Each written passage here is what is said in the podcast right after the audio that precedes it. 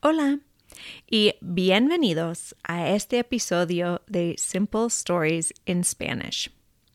Before I begin, I would just like to thank all of you for being so understanding and supportive. I'm still working on finding balance after all the upheaval of the last year, and your positive messages motivate me to keep making stories. Speaking of stories, I have a new book out. For those of you who have listened to season 5, La Aventura de Sunsuncito, it is now available in book form. My amazing friend Brienne has brought Zunzuncito and his friend Monty to life with beautiful artwork. You can order the paperback book on Amazon now. A Kindle version will be coming soon. Now to the story. My high school Spanish teacher had a poster of Machu Picchu on his wall. I would look at that poster and tell myself that one day I would visit those magical ruins in the mountains of Peru. That day came in the summer of 2009. This story is told in the first person using the past tense. Important vocabulary in the story includes edificio, building, pared, wall, empinado, steep, altura, height, and Quechua, a native Peruvian language. I hope you enjoy Un viaje a Perú.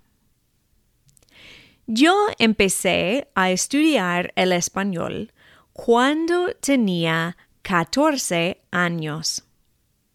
Me gustó la clase y decidí continuar. Mi maestro de español 2 se llamaba señor Franklin. Él decoró su salón de clase con pósteres de ruinas de las Américas. Uno de los pósteres era de Machu Picchu. Ese lugar con su montaña alta, espacio verde y múltiples edificios me encantó.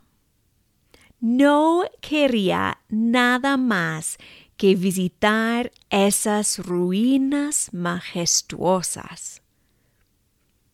En el año 2009, trabajé con la compañía EF Tours y organicé un viaje a Perú con unos estudiantes en junio.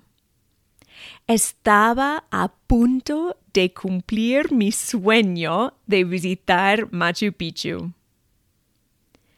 Fuimos primero a Lima, la capital. Lima es interesante y tiene comida deliciosa, como el ceviche y el lomo saltado. En Lima visitamos museos, iglesias y la playa. Como era invierno, no hacía mucho calor y el cielo estaba blanco. Nuestro guía dijo que se pintan las casas de colores brillantes en Lima porque en el invierno el cielo siempre es blanco. De Lima volamos a Cusco. Cusco era la capital del imperio inca. Cusco tiene arquitectura interesante.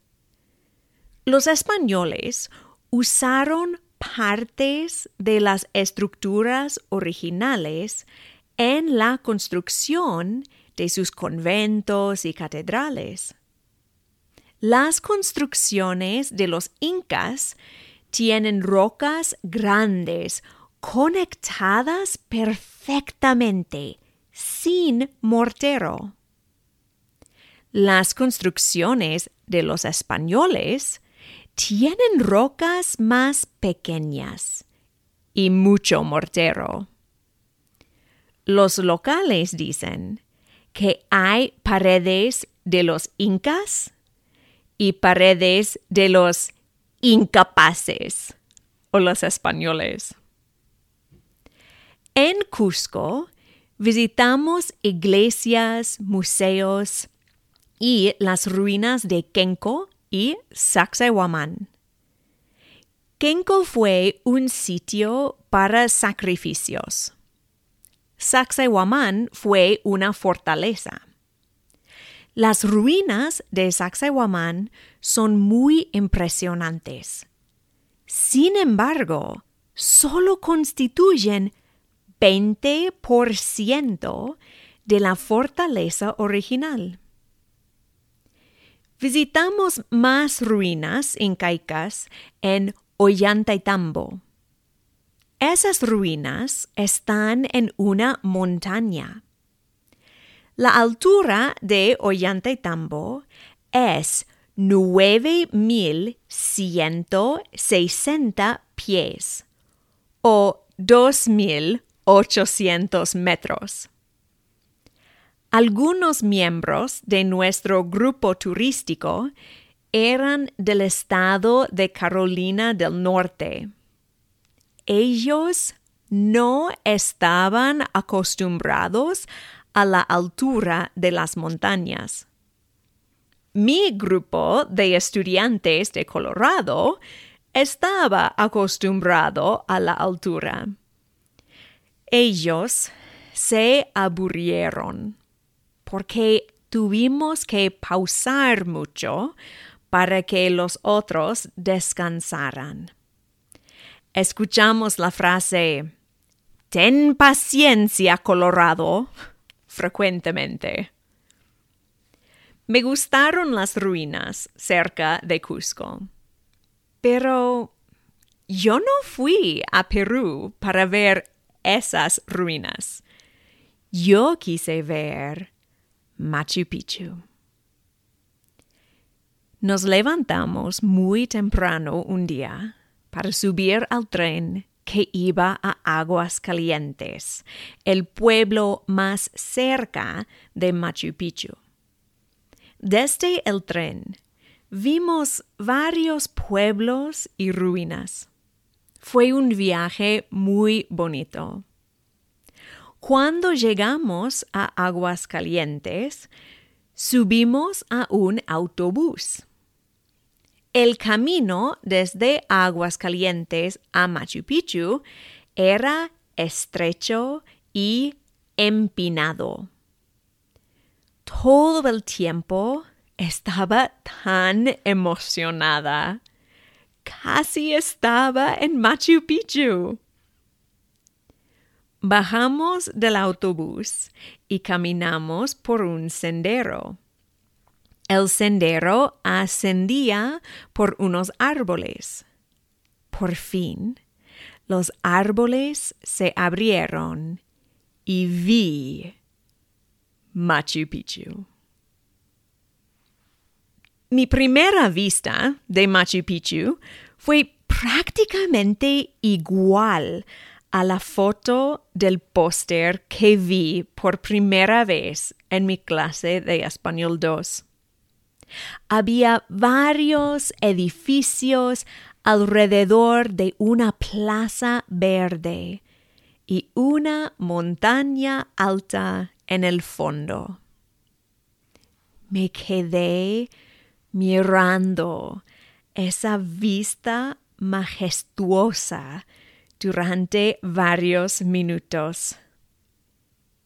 Creo que lloré un poco de felicidad. Nuestro grupo de turistas caminó por las ruinas con un guía. Él nos explicó la función de los edificios. Algunos edificios sirvieron para ceremonias religiosas, como sacrificios. Algunos eran casas y otros guardaron comida. Algo que aprendí del guía fue que Pichu significa montaña.